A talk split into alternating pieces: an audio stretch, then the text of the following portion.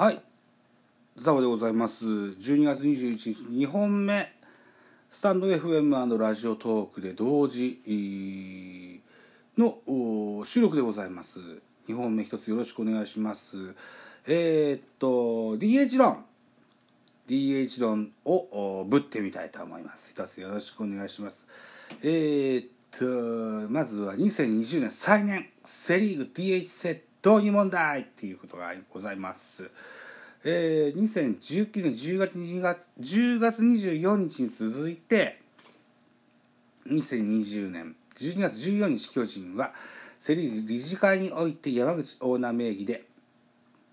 来期からの DH 制度の導入案を提案しましたがさらっと却下を食らってしまいました、えー、じゃあなんで DH がやりたいのっていうことでこの理由ですよね。ジャイアンツの山口オーナーが DHC 制度を導入した理由の一つ。新型コロナウイルスの感染防止2つ。東京五輪に対するためのタイトなスケジュール3つ。選手の疲労軽減と。3点の理由を根拠に作成した。提案書でしたがこれが見送られてしまいました。他球団からはね巨人が提出した文章を公表するのは議論に応じないと。そういったことでございました。ね、えー、続きまし続く12月16日プロ野球選手会はセ・リーグ DH 制導入賛同中の、ね、表明したわけですね。現場の意見を提案提言していきたいと、えー、選手会会長住谷銀次郎がこれを発表いたしました。理事会選手会とも巨人の所属の人物の提言ということでいつものねダークな巨人というイメージもあるかもしれませんけれども巨人、えー、選手会に関してはね12球団所属の一部の選手から集めたアンケートの結果によるものでございます。うん、タイミングとしては、えー、日本シリーズ4連敗という大敗の要因が冷めないうちの騒動だったのでねジャイアンツにしてみたらね印象が悪く映るのも仕方ないことかもしれませんけれどもね勝利勝利至上主義という観点からよりもですよ選手の出場機会の増加からくる育成あるいは選手寿命の長命にもつながる制度と僕個人としては解釈しておるわけでございますよと。じゃあまずうん DS 制度って何といったとこを紐解いてみましょう。ね。そもそもアメリカメジャーリーグの公式ルールや日本の公認野球規則などに基づき試合において攻撃時に、えー、投手に代わって打席に立つ守備、えー、守備のない攻撃専門の選手を置く制度です。えー、本来投手が担うべき打撃を代行することで投手と攻守の役割を分担することでございますよと。いう制度です。DH の D、デザイネイティッド P、プレイヤー、デザイネイティッドプレイヤーの頭文字で DH というふうになってございます。先発出場した DH の選手は少なくとも一度は打席完了をしなければならないというルールがございます。はい。ということでね、昔やってた当て馬ですよね。えー、っと、前のゲームに先発したピッチャーをね2番とか3番ぐらいに、えー、その名前を登録しといて、えー、1試合も使わずに代打を置いて、えー、その時はまだ昔ですので予告先発はない時代ね左ピッチャーが出てくるのか右ピッチャーが分かんが出てくるのか分かんない時にはこういう当て馬っていうのが当てられた時代もありましたけれどもそれそういうふうには使えませんよと。いうお約束でございます。また必ずしも DH を使わないといけないということはありません。ね、DH を先発で起用しない場合はゲームの途中に DH を起用することもすることはできない。ゲームの途中に DH を起用することはできないのか。そうなのか。ははは。で、逆にゲーム途中に DH を解除し、守備の9人のみにするのは可能でございます。このゲームの途中解除の際も再 DH 登録は不可となってございます DH や守備は苦手だが打撃には自信がある外国人衰えたベテラン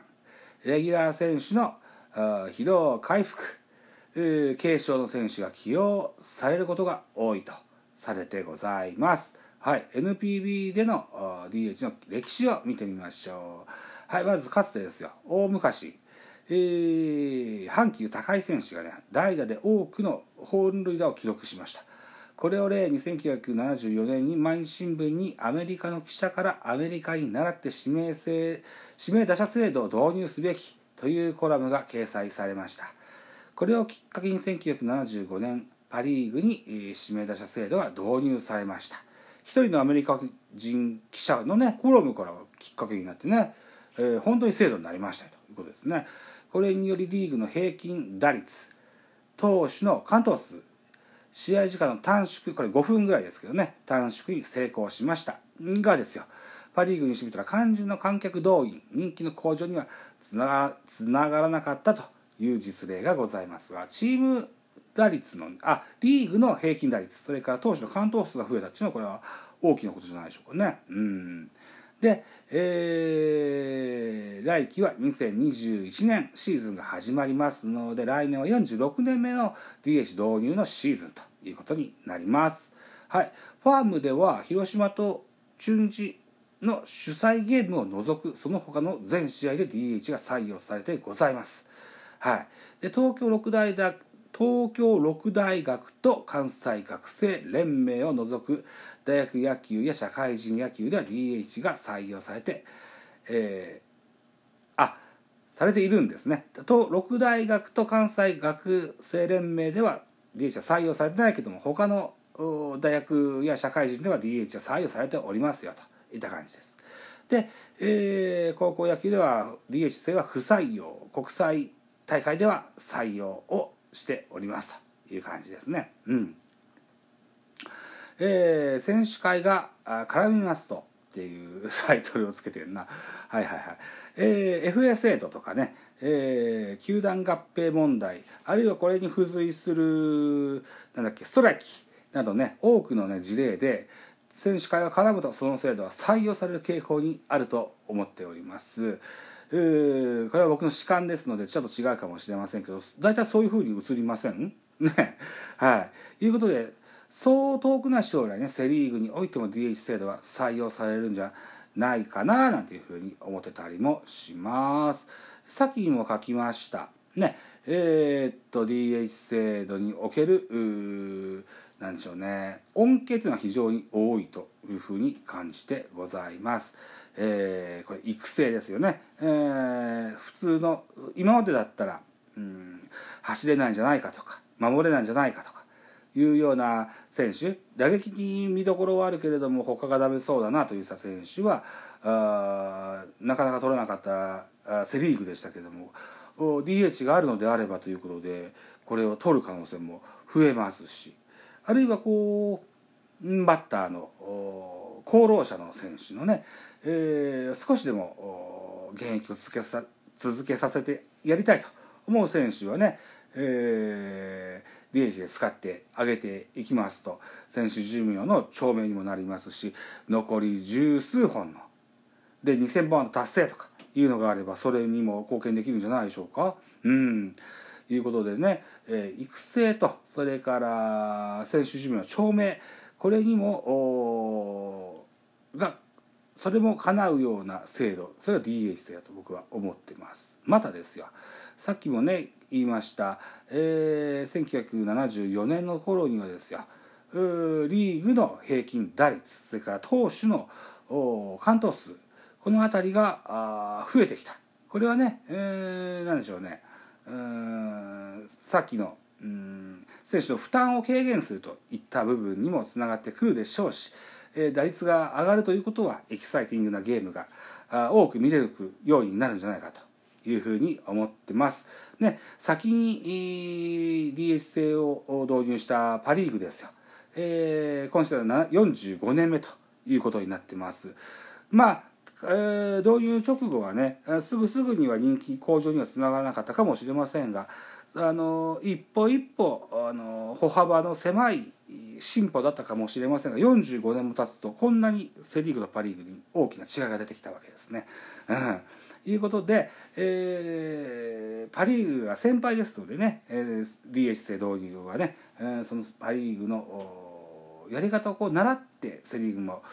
導入した暁にはねパ・リーグが歩んできたやつをこう見習って、えー、ゲームの運営等々をしていくとですね45年もかからないうちにね、えー、同等の戦力が整ってくるんじゃないかななんていうふうに思ったりもしますのでね僕は DH 制度はね本当にいいことだらけと制度と感じてございますよ。うん。はい。オールドファンからしてみるとですよ。うん。野球の原点は打って走って投げるだとか、ね。えー、っと、9番ピッチャーに代打を送るタイミングにこう勝負の駆け引きの妙があるですとか、まあいろんなことをおっしゃられる方はいらっしゃると思います。えー、DH ありがいい派とないがいい派。これは正解は出てこないというふうに思ってたりもしますけども一概に DH が